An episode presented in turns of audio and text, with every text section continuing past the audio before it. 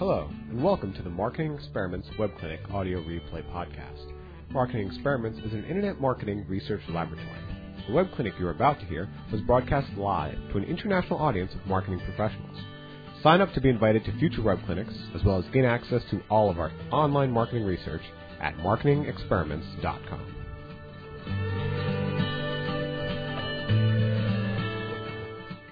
Good afternoon. This is Flint McLaughlin. I am interested particularly in today's topic because much of it is counterintuitive. There are findings here that will baffle copywriters and findings here that may baffle uh, design experts. In both cases, we're going to be asking a question that comes up in so many of our training sessions that take place around the world. We typically have an audience with uh, three kinds of marketers, and often there's a hybrid or an overlap. On the one hand, you have a marketer whose specialist uh, skills are in the creativity and the creative, and some of those are particularly good in design. Others tend to be excited about issues like um, uh, the copy itself, and they have skills in copywriting. And then there's that marketer who's really not an expert either at design or copywriting, but loves to crunch the numbers, is expert in the metrics, and is essentially wired to constantly do the math beneath the marketing initiatives. In that particular environment, one of the questions that comes up over and over again is, why do you guys emphasize copy so much? What about these images? And if you've been in many of our clinics, you'll see that we often get uh, an increase in conversion by eliminating a lot of the images that are typically found on a page. Some of the big hero shots and the things that are most common to our websites are impediments to conversion.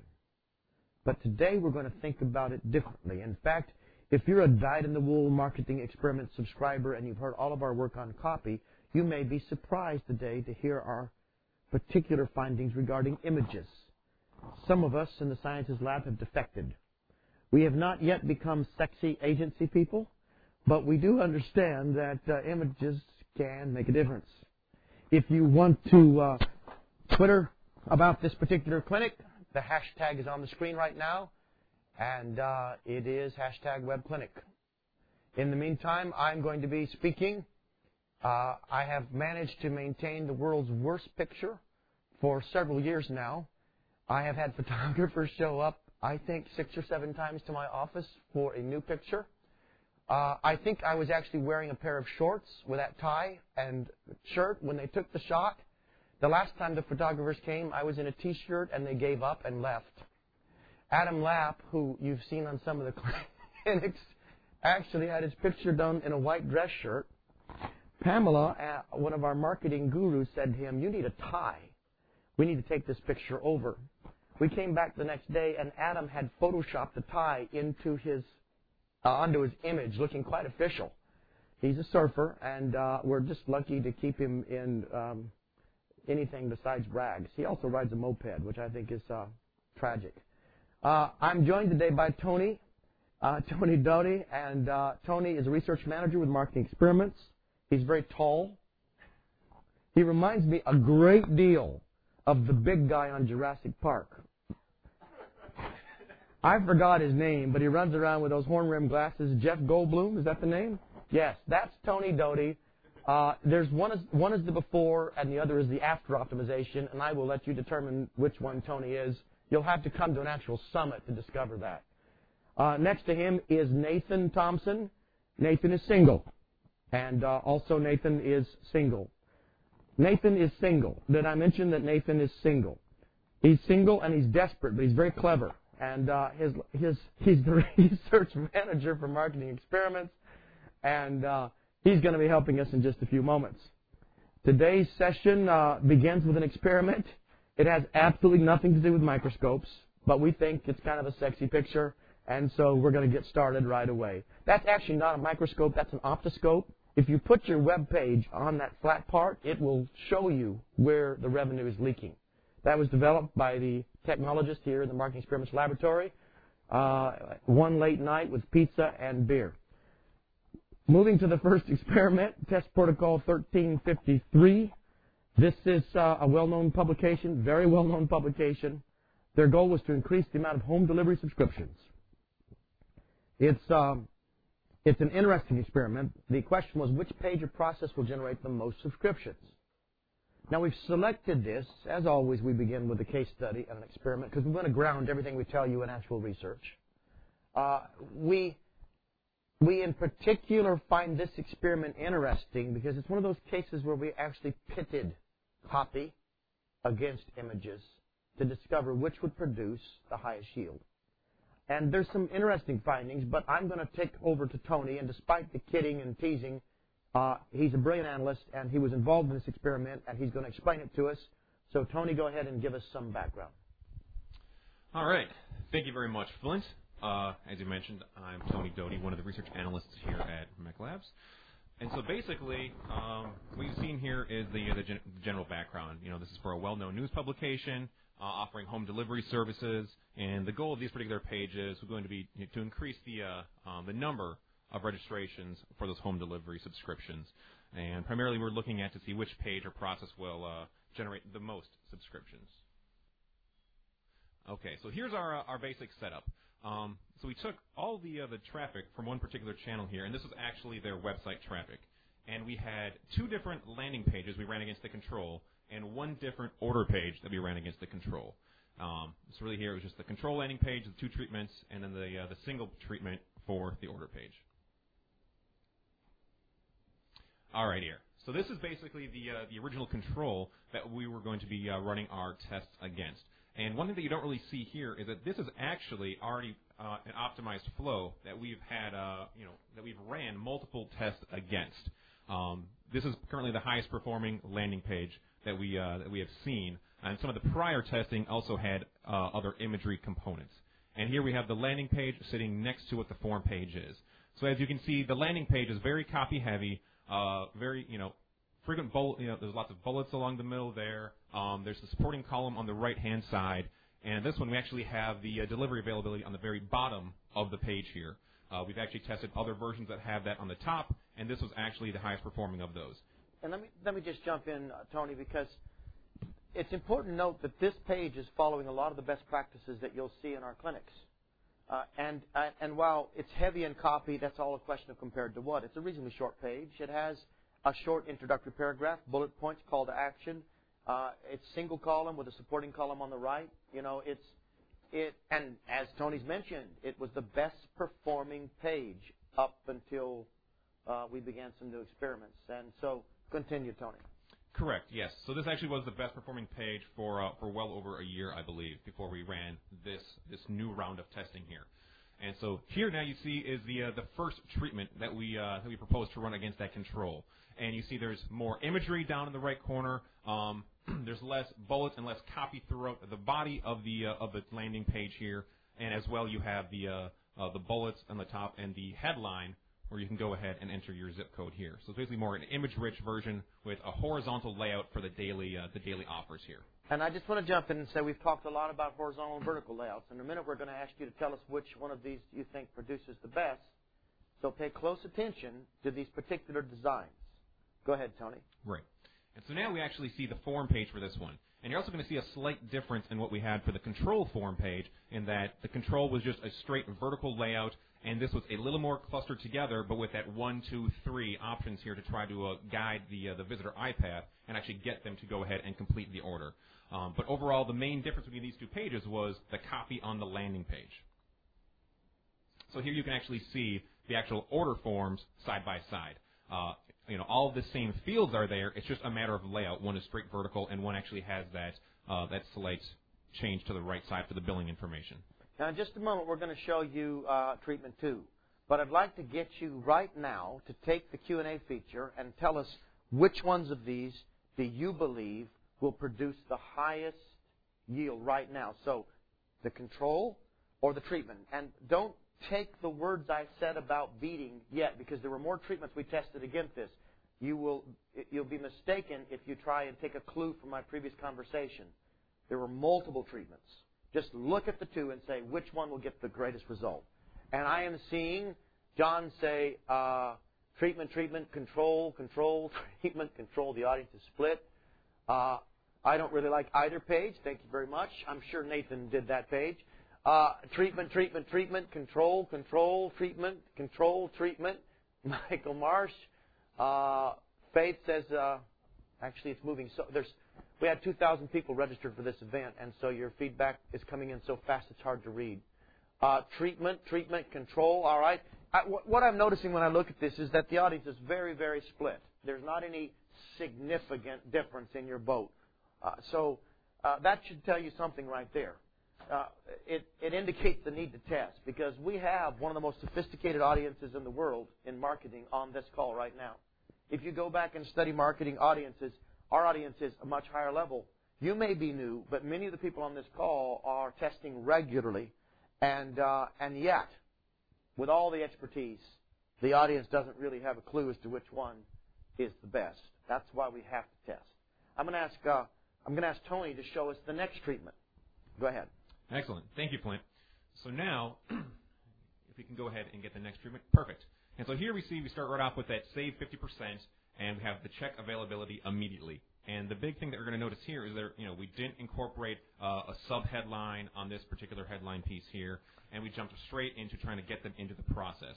And we changed, and we have a vertical layout here for the daily delivery features, and we've also expanded the size of that imagery, which was on the first treatment just down in the bottom right-hand corner. For this particular treatment, you see a much larger uh, graphical element here.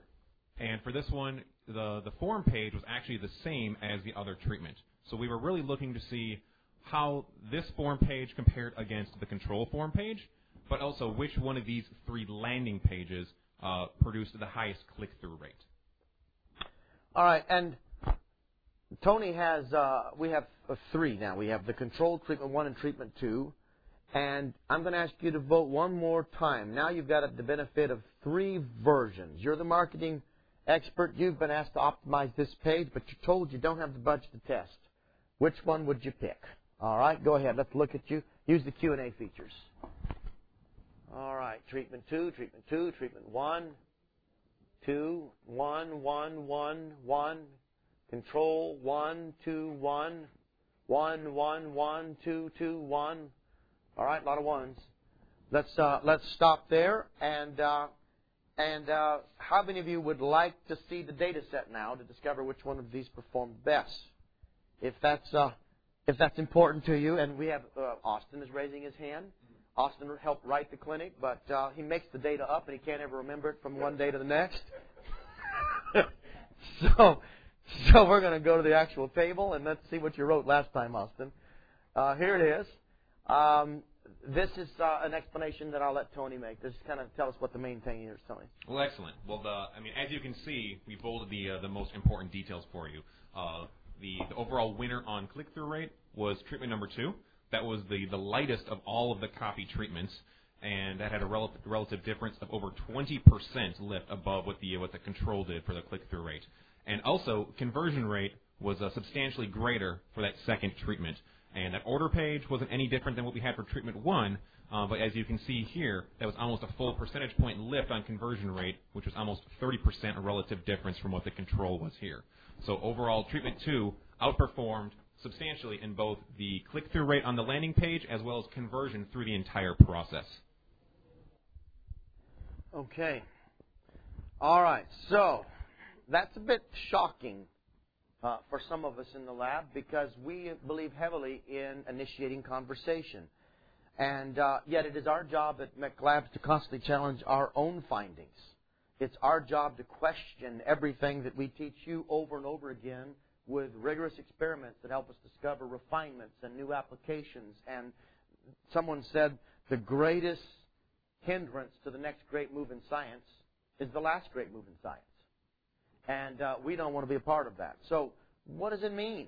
If you've been on our clinics, we've told you before that it's critical to meet them, communicate, get inside the conversation, that people don't buy from websites, people buy from people. That you don't optimize websites, that you optimize thought sequences. That to optimize thought sequences, you've got to get into the mental conversation that's taking place and guide it. That being the case, how do you explain this strange set of findings? The, the answer begins with some key principles, and we're going to start to teach those. I want you to especially pay attention to treatment two, because there's important things I'm tempted to say right now, but I'm going to wait. And instead, start to teach you some important principles about treatment two. For now, let's look at uh, the first principle. The effectiveness of any given web page element to communicate the value proposition has to be, should be, can be measured by two potential elements or capabilities. It's its ability to communicate value with force. In other words, to intensify the appeal of the value. And its ability to communicate value with precision.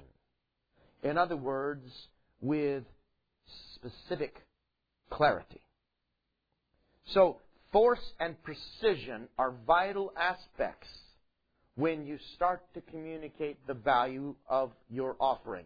Bear in mind, if you've been in our clinics before, we've taught you that uh, one of the most important elements in any offer is the clarity of the value proposition. It relates to item V on the conversion sequence. If you've never heard of the conversion sequence, you need to go to our website. There's probably $15 million worth of free research there now and type in conversion sequence or conversion index in the search form and go through the articles and they will help teach you. And there'll be lectures, voice, video, audio, all kinds of things. For now, I want to point out to you that the offer rotates around a single question. If I am the ideal customer, why should I purchase from you rather than any of your competitors? If you cannot answer that for me right now, if you're on this call right now with your own offers, your own campaigns, and deadlines set for next week, and you're trying to get your marketing together and you can't answer that question, you're not only not ready to put images on the page, you're not ready to write copy. I'll ask the question one more time. If I'm the ideal customer, why should I purchase from you rather than any of your competitors? Now, that being the case, that being the critical question, the answer has to have force. It has to have deep intrinsic appeal. And it has to have precision. It has to be communicated with such clarity that it's credible and easy to imagine or visualize. Which brings me to a second point. In most cases, images have the greater potential to communicate value with force. Why is that? And copy has the greater potential to communicate value with precision. Why is that? In fact, let me see if you're tracking with me. So use your Q&A feature and answer this question. Why do you think images can help communicate value with more appeal? More force. Tell me what you think the answer is. Images uh, stimulate emotions. Uh, people buy from people. It's emotion. A picture is worth a thousand words. Did you just think of that statement? I mean, that's an amazing quote. Um, immediacy. Uh, somebody wrote down yes. I have no idea how that answers my question, but I'm going to say, uh, uh, well done. Okay? And uh, and someone says it's understood faster. It sparks interest. Uh, look, uh, pictures help you visualize the offering.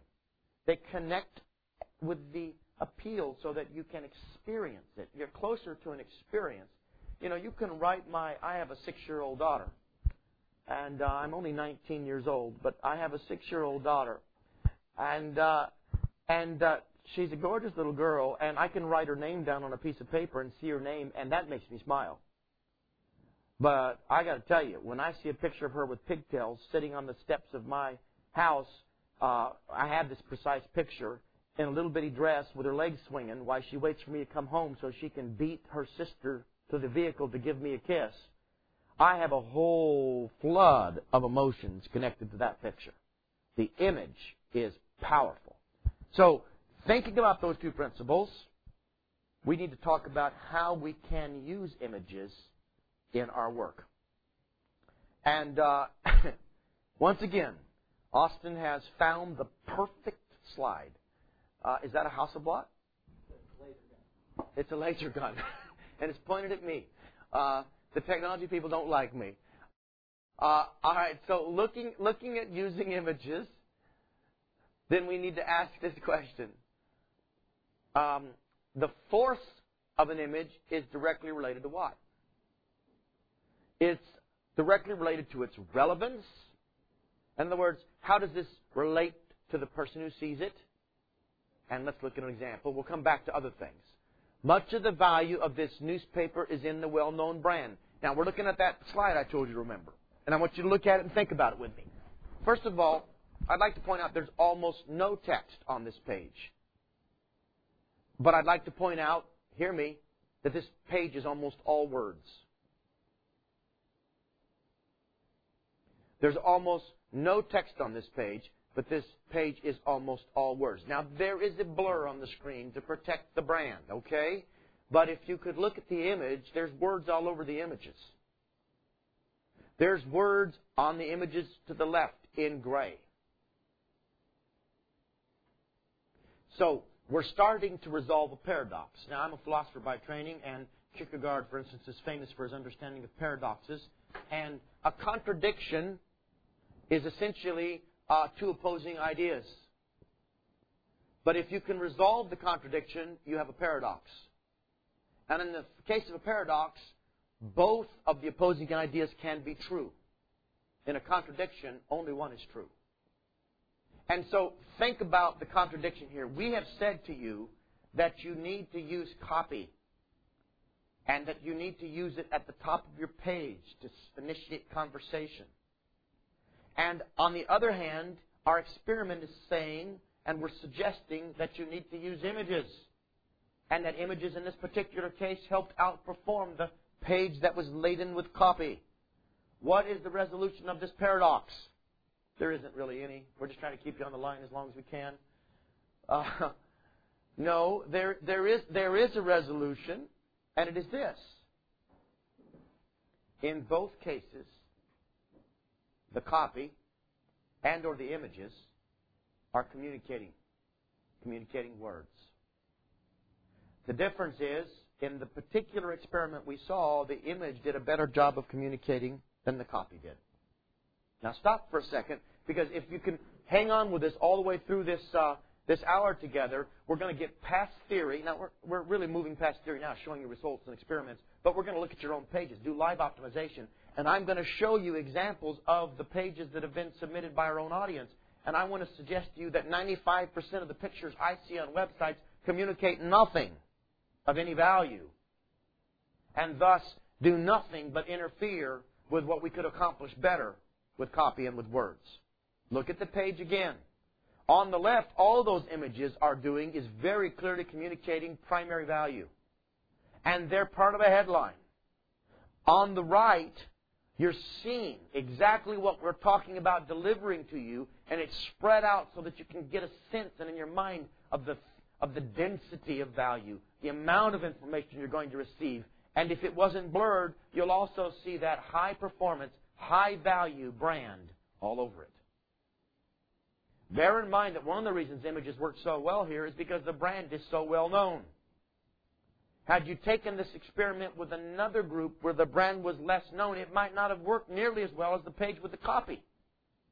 But either way, and this is the point I'd hope you learn right now, either way, with the control or the treatment, we're communicating. Intentionally, deliberately, a core message. That is the difference. So, keeping that in mind, Let's look at a bad example and a good example, and then let's learn another principle. By the way, before live optimization, if we have time, we're going to ask and answer, at least in part, a very important question, and that is, uh, what about SEO? What happens with SEO organic? And uh, how do you control? Because images are a key to understanding the changes you can make and not make on your page that might impact your SEO rankings. How do you optimize for SEO and conversion at the same time? What do you do if your primary traffic comes from SEO and you're afraid of changing your page and thus damaging your rankings? That's coming up. For now, I'd like to teach you another principle. But first, not this, but this. In this case, you see the use of images the way, and I want to say this politely and kindly. We own an agency. A third of our audience are agencies. I am not at war with agencies. But there is a classic approach that has uh, become normal in many, in many of the ways. If you're a good agency, you've seen it with your competitors. Uh, I, I've told you before, Ogilvy, who is the considered and I quote and is quoted and called the king of branding, said every ad must sell. Ogilvy understood this with regards to images in many ways. We've lost it amidst our bid to win another competition. But the top piece has two people, I think, blowing on a red trumpet. That looks like one of Austin's images. I mean, that's the kind of thing Austin would do.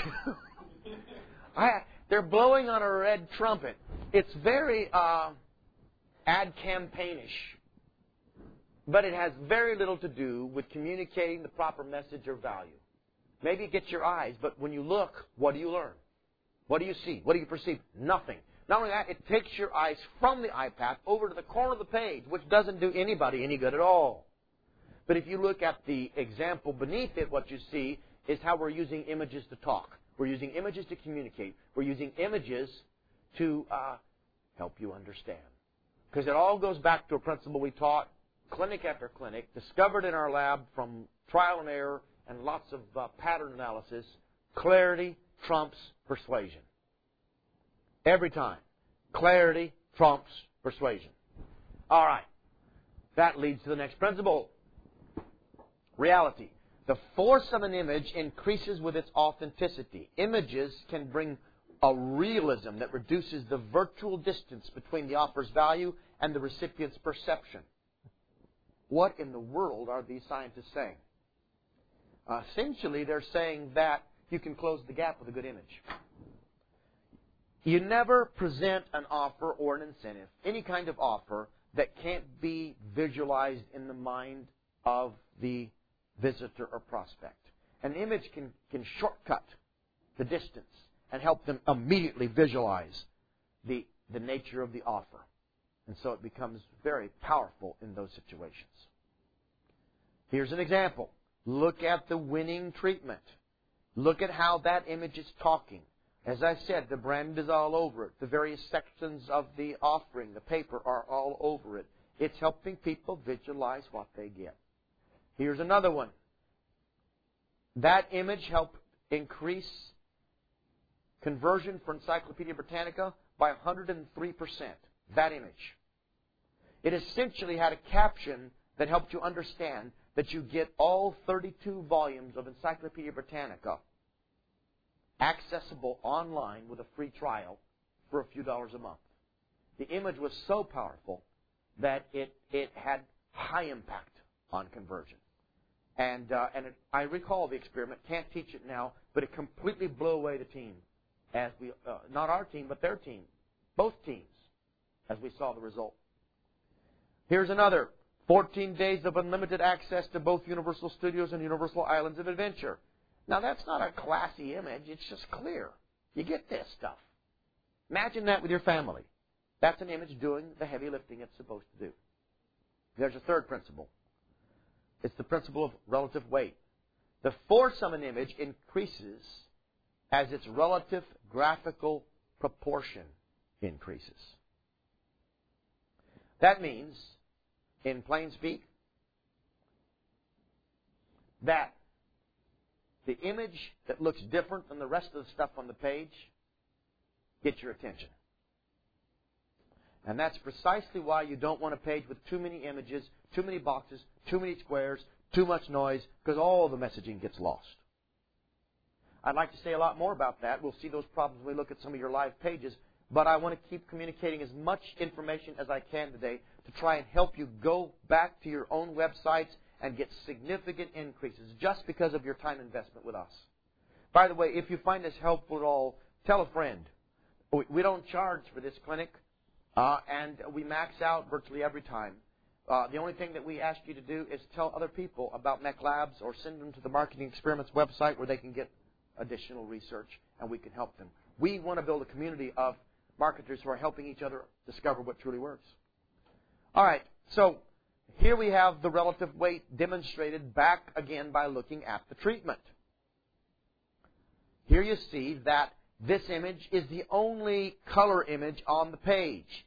And it's dominant both in its location, in its size, in its shape. There are five elements that control the impact on your eyes size, color, shape, position, and motion.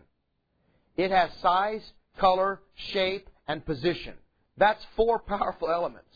You don't miss it. It drives the, the message home with high impact. All right. That brings me to the third section using copy. My staff is looking at me. They're wondering if I'm going to make fun of this particular image that Austin has chosen. But actually, I'm in tears. It brings back memories of the old days. All right, so I'm going to go on and uh, and ask you this question. Very important question. What does this page say without adding any copy at all? We talked first of all about using images. Now we're talking about using copy. Now, mind you, much of the copy that we add here is image-based copy, but it's still copy. It says the product is a home delivery newspaper service. It says you can save 50% by ordering online. Uh, it says the specific features and details them that you can get on specific days uh, from being a subscriber to the publication. That's what the copy adds. Um, uh, when I say copy, really that's what the images, because the images, the copy that we just added are all images. The offer may or may not be available in your area, and uh, that creates the next step in the funnel. So let's talk about copy and say, first of all, um, it assists you in using specific, quantifiable details. It also uh, helps you include a tone that matches the visitor, visitor's motivations. More importantly, it gives your site personality. People will personify your site even if you don't. So people come to your site and there's a conversation in their mind and your site is helping them as they work through their questions and there's an interaction. People do not buy from websites, people buy from people. If your site is not intentional, it's no telling what voice it has. Because often there's 12 voices. There's three banner ads at the top, two on the left. There's something flashing in motion and shape, and really they don't have a voice. They have a crowd scene and noise. And they got to sort through it, make meaning about it, and give your site a voice. And frankly, the appeal of that voice will a lot to do have with the way you communicate your value and the clarity of it all. So you need to be purposeful about the voice, and part of it is the word choice in your copy. Let's look at an example. This is a site that used uh, copy in the wrong way. Here's the headline Searching for the most accurate mailing list. Your hunt is over. Now, when I teach with this experiment, I often say, look, uh, if the voice you use in your marketing materials doesn't match the voice you use when you're in the office talking to a colleague or you're in the bar afterwards uh, talking to friends, it's probably the wrong voice. I don't mean to just be uh, clever, but what do you think? What do you think it would do for you? Uh, we've got Nathan here. And Nathan's a project. We're trying to run A/B tests to find some girl who's desperate enough to take him on a date. Um, he's, by the way, um, making lots of faces at me right now. And uh, and he's an unusually handsome guy. I don't know what the issue is. He must have some hygiene problems or something. But he's still he's still single. If Nathan walked up after work at the local pub to a girl standing at the bar and said, searching for the most eligible bachelor, your hunt is over. She'd, she'd run for her life. It wouldn't work. Because it's a, it's, it's a phony voice. And it's communicating in a way that uh, lacks all credibility. And, uh, and because he's, he's got hygiene problems. You put all three together, and there's a, there's a heuristic for that. P plus H. Anyway, the bottom line is, then, then it says, get 500 free leads today and then underneath it, it says in, in, in, in italics, it sounds like this, with qualifying purchase. It's as if to say, forget what I just said because there's a catch. And the, the tone of the copy and the messaging in the copy is all wrong. Uh, so this is not what you do with your copy. When you see a corrected version, it uses specific, quantifiable data to support a key claim that answers that value question we talked about earlier. It says we make 26 million phone calls a year to ensure you get the most accurate mailing list available. Do you see the difference?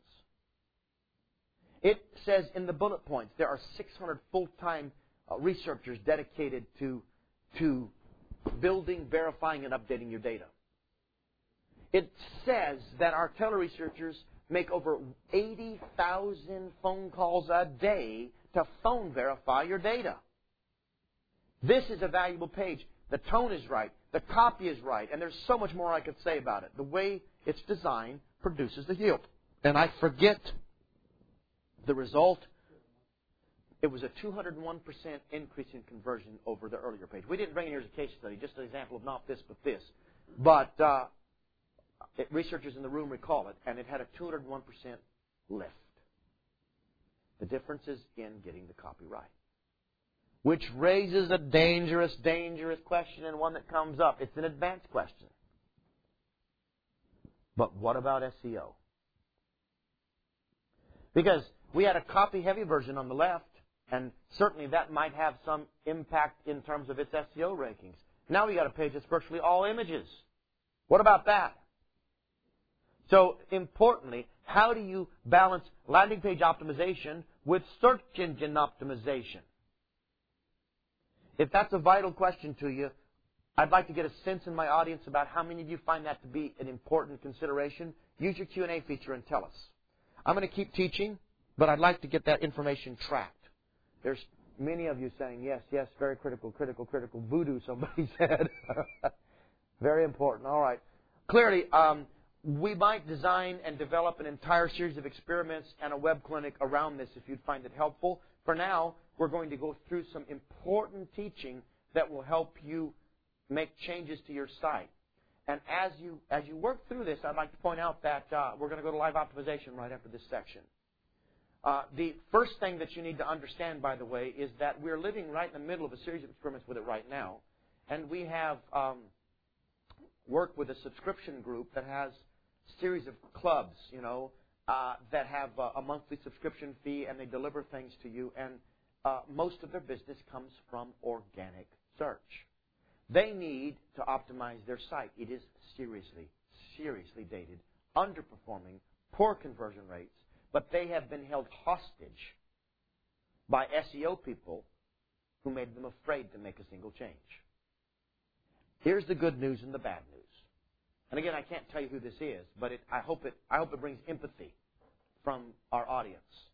The good news is they maintained high search rankings for a long time. The bad news is business eroded consistently and continually as they lost market share. Proud of their high search rankings, but unable to make the conversion changes necessary to drive growth. What do you do in a situation like that? Well, first of all, let me say this. There's a heuristic we've taught in the past. You may have seen it, especially if you're certified uh, in landing page optimization through our group. But this is an order of priority in optimization experimentation. Most people come and ask for help in the channel. That's what CNN is. When they really don't recognize that it doesn't matter if you're driving lots of page search to a site that's producing 30 cents a click when it could be producing a dollar and a half a click. You better fix the site first. That's presentation. Everything you use to present your offer. But that's not important either if you don't have a value proposition, if your product isn't right. And that is the core offering that rotates around the answer to that question. If I am the ideal customer, why should I purchase from you rather than any of your competitors? If you have that right, then you can get the site right, and then you can get the channels right, and it should be in that order if you want to see the highest financial return on investment. So what does that have to do with SEO? Well, simply this. Your primary goal is going to be to increase conversion. And a very important but secondary goal is going to be to increase your search ranking. It doesn't matter if you drive a lot of people to a site that doesn't sell. So what do we do? How can we live with the trade-offs? Well, I'm going to show you something, and then I'm going to ask an, an SEO expert from our lab um, to come alongside and help us. I've teased poor Nathan a lot today, but that's just because I tease the guys I like that work here, and uh, and he's a star in our group, and he can help you with SEO questions, and he's going to be answering questions for you in just a moment. For now, I'd like to talk about one approach, and that is segmentation. That is a, a, an approach that drives all traffic to a page that balances SEO and LPO so that you are getting the highest conversion rate you can without losing your search rankings. Now, that's probably the only answer that most of us have, and yet we're not sure how to do it. And Nathan's going to talk about some principles for that in just a minute. He can't go too deep. We don't have time. But the four things he's going to say will help. These are questions you need to ask yourself. However, let me take you deeper than that on this slide in the sense that that's not your only option. The next key is to segment all traffic coming from your independent channels into a series of landing pages that don't require SEO rankings in order to be effective. Now you need to do that without duplicate copy. You need to be smart about how you do it. But really, it's a simple process. If you're sending paid search to an SEO optimized page, you're losing money in most cases. If you're sending email campaigns to an SEO optimized page, you're probably losing money. Specificity converts. Paid search, email, and affiliate are just examples. There are other sources of traffic. All of those traffic sources can be driven to a page on your site or to an independent path that is not SEO optimized which leads to a very important second principle. And you've got to really think about this. Don't think of your SEO optimized page as a page. It's just an extension of the channel. All it is is a channel to get people through into your pages. So think of the principle of extension. All traffic in this situation flows through a page balancing SEO and LPO. But this page is treated just as though it's simply an extension of the channel, and that page is laden with high value, highly uh, appealing links that drive you into segmented traffic uh, paths that aren't worried about SEO at all and thus convert at much higher rates. The example would be this. You might have your own website and you might have a blog. And in the blog you might link to your products. And those products and those links you don't put you don't put the products right on the page because it would hurt the, the the blog rankings. But instead, you drive people from the blog to your products. Well, that that that kind of thinking mirrors what we're suggesting to you with regards to balancing SEO and LPO on a page that's really just another channel. It's just another channel that you must optimize to get people to click through where there are pages that are designed to convert at the highest possible rate. That leads to some questions. Uh, trying to identify still the proper balance between SEO and LPO. How do you get that page at least balanced properly?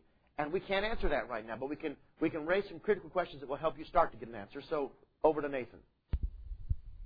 Thank you, Flint. Um, first question you're going to want to ask is where does your traffic come from? Uh, is organic traffic a large enough large enough percentage of your traffic to warrant your focus, or would you be better off focusing on your PPC traffic, focusing on landing pages that segment out your email, uh, your your landing page, and other traffic sources that maybe convert better? Um, second question you want to ask is: Is organic uh, if you do have a lot of organic traffic, how well does that organic traffic convert? Are the terms you're ranking for producing relevant, qualified traffic, or is it really just dr- junk traffic? Um, if you are getting a lot of junk traffic or spam traffic for keywords that aren't relevant to your product or your offering, uh, maybe that's not where you want to focus your time. Um, the second thing you're gonna you're gonna want to look at is uh, what are the LPO needs and the p- potential impact. Uh, the first thing you want to notice is uh, are the changes you need radical or minor? Um, if you're looking at minor changes, you can reduce the risk of major shifts in your SEO rankings. Uh, if you're looking at major changes, you're going to want to be careful. You're going to want to uh, take some other things into consideration. Uh, secondly, how, how will it affect the bottom line? Does the risk of altering your page to increase conversion outweigh the potential of lost sales due to decreased traffic? Um, you want to weigh, you know, is getting better traffic going to pay off, or uh, is getting more traffic going to pay off? The third question you're going to want to ask is what contributes most to your SEO rankings? Uh, is it content or is it authority? Does your page have the domain age, the backlinks, uh, and other elements to balance any changes in content? Uh, obviously, large, established, well-known domains are going to have a lot more flexibility to make those content changes. Uh, younger sites and sites that have uh, worked a lot harder to get those rankings are going to have to be more careful about content changes. And finally, the fourth question is can you even measure the impact of your page changes? Are you currently tracking your search engine rankings uh, and your keywords? Uh, are you able to measure your conversion and weigh the differences? All right. Excellent. Uh, those are great, great points, and they perhaps will help you. There's more, much more we want to say about that. And I'd suggest, because we have a number of SEO experts on the on the call right now, that uh, you know probably correspond with our SEO teams here. Uh, feel free to give us information that might be posted on the blog with relation to your experience about SEO and organic. There might be some interesting follow-up that would help a large portion of our audience. If you don't visit the blog, uh, you're probably missing a lot of fresh content that comes out virtually every day, certainly every couple of days on the blog based on uh, current findings in our research. And uh, it's uh, it's different than our official briefs. It's very conversational, and uh, and you might find it quite helpful. Now, you have been patient. You have stayed with us, and it's time to get to live optimization. I don't know why I laugh at every image, but the scalpel. I can't. Is that a dentist or a surgeon? It looks like the thing they do to fix my clean my teeth. So Austin says that in a sense that's what we're doing here. I'm going to take his word for it. I've never thought of having my teeth optimized, but I'm sure there's a market for that. I'm going to look at the first submission. This is from one of our one of our students that's on the call right now. Uh, this group is called inneractivist.com. Uh, it was submitted by, Wendy, uh, by Wendy. The goal is to get people to our program page. The channel just went live using social media, email, and campaigns. The audience is social entrepreneurs, activists, corporations, and government doing social change initiatives. When, Wendy, um, let me direct you, since I, I, never, I haven't seen this page before and I don't know you, but I serve as the Director of Transforming Business at University of Cambridge in the UK. Go to transformingbusiness.net and you can see what we're doing there as it connects to uh, social investing and so on. And you might find it interesting. Um, but anyway, side note, and back to this. We're looking at a page. Audience, I need your expertise. We're going to talk about the use of images and text on this page. We're going to optimize it. To do that, I'd like you, first of all, to take a pass at it. Tell me how you'd make this page perform better. And so use the Q&A feature or your hashtag web clinic to tell us how you'd make this page better. And uh, I want to quickly review your thoughts. Um, looks like this is going to hurt. Somebody named DJ wrote Baha. I have no idea what that means. Uh, somebody else wrote ARG, right, like A A R G H, looks scary. Uh, make value proposition. You people are mean. You know I'm always nice on these clinics when I look at these. Just all right. There's no value presented in the copy. Position the text down the page rather than across. Shorten uh, the height of the banner. The image is not right. Call to action gets lost. What exactly? I'm reading your. I'm reading your thoughts. Poor contrast, uh, more relevant image. What do you expect of me? All right. We've got input. Time is running out. I'm going to hit this page hard so we can go to a new page and get more interaction. Um, looking at the page itself, I see that uh, we have a strong. This is actually classic. This is exactly what most of the pages look like uh, when we get onto the web, especially uh, nonprofits. Either way, uh, we do have the wrong image. Our programs are not for the faint of heart. They are life-changing opportunity to develop the essential emotional and psychological skills to be transforming influence in the world. Now, I, I mean this in the kindest, most gracious way because I know you've got a noble initiative, and I've already told you I'm involved with this, with some versions of this myself, and so I am empathetic. But I want to tell you that you can read that entire headline in all the sentences and look at the glowing hands beside it and have no clue as to what this is about. That's very important. You know, if I said to you that images could communicate, that most of the time they don't, guess what? Words can communicate too, but most of the time on our websites, they don't. The words are as bad as an image that doesn't communicate because it's not about the words, it's about the message, and the message isn't clear. Uh, it says the, the interactivist. We don't know what an interactivist is. It says programs. We don't know what the programs are, are that you're talking about. And so faint of heart means nothing. And then it says life changing opportunity. To do what? And then it has a button that you can't read. And it says view program. Why would I want to view that program? I don't know what that program is. I'm busy. to get clarity, I use the little green arrow at the top of the page and go backwards and find something else that brings meaning. So you have seven seconds to answer three questions on a page like this. Where am I at? What can I do here? And why should I do it? That seven seconds represents about four inches of space in geography. You have four inches of space at the top, and honestly, I think the image is attractive. Uh, I think the contrast is a problem. The white over those blended background makes it difficult to read. But uh, I, am not saying the image is right. I just think the overall top of the page looks professional, attractive. Look like it looks like it was designed by a professional designer. The problem is, it is. Oh, Wendy, please forgive me. Um, it, you shouldn't optimize it. You should you, you, you should just destroy it and start over. Um, and, and, and the reason is not only is the top not doing anything right, but the bottom has three evenly weighted uh, columns. And if you've been in our training before, you'll discover that that hurts your conversion rate dramatically. We don't know which option to choose. And it says Interactivist Program and Inner Essentials e-course.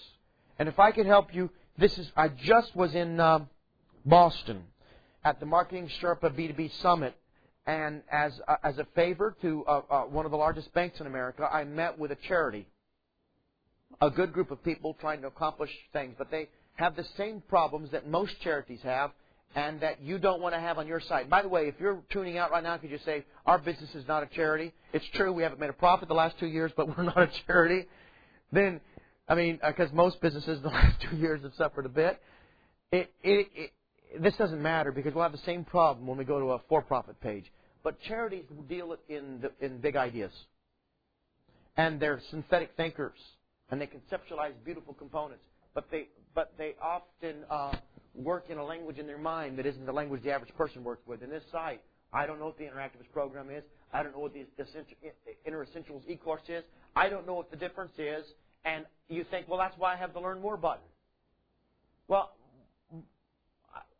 when I click on the learn more button, is that the same as the view program button at the top? Is the view program button at the top the same as the view program button on the left side, or does that take me to a different place? Why are there three buttons on the page? More importantly, why in the heck would I want to learn more if I don't know enough to invest in that much? It's like saying to a girl that you, it's like poor Nathan, who has learned from today's clinic to quit saying to girls, searching for an eligible bachelor. He learned that today, and, I, and I'm hoping that's going to help him out. And, but, but if he goes up to the girl at the bar tonight and, and says to her, you need to get to know me. Come with me on a date tonight to learn more. It's not going to work because she doesn't know enough to say yes yet, even to a date. That's what we're doing here. We're asking for too much too soon because we haven't been clear in the space that we have. Wendy, if you redesign this page based on these thoughts, send it to us, and we'll do our very, very best to uh, to look at it and to try to help you. And uh, if you're single, I'll have Nathan look at it because sorry, that's going just a little too far, Nathan. All right, but the bottom line is we, we, we want to help you, and we're going to move on to another page. Uh, hopefully, thinking about this will give anybody in the audience transferable principles they can apply to their own page. Again, I want to look at this one. I'm going to ask. Uh, we don't have time to do much here, so we're going to move fast. I'm going to ask one of our uh, one of our optimization experts sitting here. I'll turn to Tony. Tony, I want you just to look at this and tell me what you think. We're talking about images, so in particular, what's happening with that top image, and what's your initial thoughts regarding it? Well, it's actually, I mean, I don't dislike the top image there. I mean, it's definitely very relevant to the uh, to the site here that we're talking about. Um, you know, what kind of distracts me the most is just all the other additional clutter around it. I mean, I, I, I drive through that. Oh, there's a car image. I'm on a, you know, I, I guess I must be on an auto parts site here. Um, but there's all these other elements all around it. There's the tabs. There's the bullets. There's the yellow bullets. There's the start here. There's, you know, the discounts on the right. There's the things on the bottom. And there's just so many different pieces here that uh, even though that is you know a strong graphical element here in the center of the page, I honestly get distracted, and you know my vision and my eye-path starts going all over the place. And uh, one thing that I actually do like about it is that you know for the for the cluttered state here on the top, at least we have a start here. I mean, at least that was the first thing that I saw. You know, I came in and I see a big arrow that says start here. So at least I had some idea of where I was actually supposed to go here yep. with all the other elements that are on the page. Adequacy is the enemy of excellence. So if this page is performing well but not performing at its peak, then you're still losing money every day. Sometimes we're better off if our pages are broken because then we know they're not performing and we fix them. In this case, it, I think Nathan is abs- I think Tony is absolutely right. The problem is this is all catalog and no connection. All I have is a catalog in front of me. I don't have any connection. I see some bullet points, but no one has said to me, you know, welcome to Streetside. Uh, uh, for 10 years, we've been providing, you know, we've uh, amassed the world's largest inventory of X, Y, and Z. You can find precisely what you're looking for here in three different ways. One, you can use the search feature on the left. That's more compelling than just the image. The green car may be exactly what somebody else is looking for, but it may not have an appeal to the next one, and so you're, you're rolling the dice to see if that appeals. And what you say in bullet points could be said better in expert text. Let me back you up and just give you something to think about. I'd probably rather see a giant warehouse full of products with a display of a system that helps me understand, wow, it's a real business. By the way, and I wouldn't put it there. I'd put it to the right, probably down lower. I, I, I would be communicating it's a real business with a massive inventory and probably what you're looking for, and I'd have a caption on it. Over 116,000 parts available for next day uh, shipping. That kind of clarity with that kind of image does the work. Here's a rule for you to think about. Ask yourself for every image on your site, could I say this better with text? Ask yourself for every block of text, could I illustrate this better with an image? Then ask one more question. How do I marry image and text to get the highest and best possible result? That's a, that's a criterion that we can apply over and over again to our own sites. Uh, I should point out for you that the, uh, the third uh, quarter research journal for marketing experiments has been released. Now, this is a full book. I don't know if you're aware of that. But you can go online and, and it turns pages. It looks just like a book online and go through it. We have printed versions of the book also. I have a question for you. Please, if you enjoyed this, I'm, I'm, I'm going off the mount. I'm doing something that we weren't supposed to do, but I need your help. And this is serious. I need feedback. This is a journal edition that you can go online and read right now. It's full of our compelling research from the last, last quarter. But we've thought about offering a print edition where people can read it easier at home that would have some cost associated with it where you could buy it if you'd like, subscribe to it, and get this sent to you every day. It's a thick, typically 150, 160 page report with all of the things we've been discovering in the last quarter. Would you take a moment and use the Q&A before you leave and tell us that yes, if that was offered and at a reasonable price, I'd be interested in it. We don't know what whether to take the extra effort of printing more editions and offering to our subscribers or not. And getting feedback from you would be quite useful. You can also use a hashtag Twitter to give us feedback, uh, hashtag WebClinic, if you'd like to give us, you know, uh, feedback that way. Uh, lastly, thank you for coming today. Please, uh, once you've given us your feedback on that particular piece, um, tell a friend about us. We're going to keep working trying to discover what works, and uh, we're grateful for your trust. Thank you. Thank you for listening to this recording of a Marketing Experiments live web clinic. You can sign up to receive invites to future live web clinics, as well as receive access to $10 million worth of internet marketing research at marketingexperiments.com.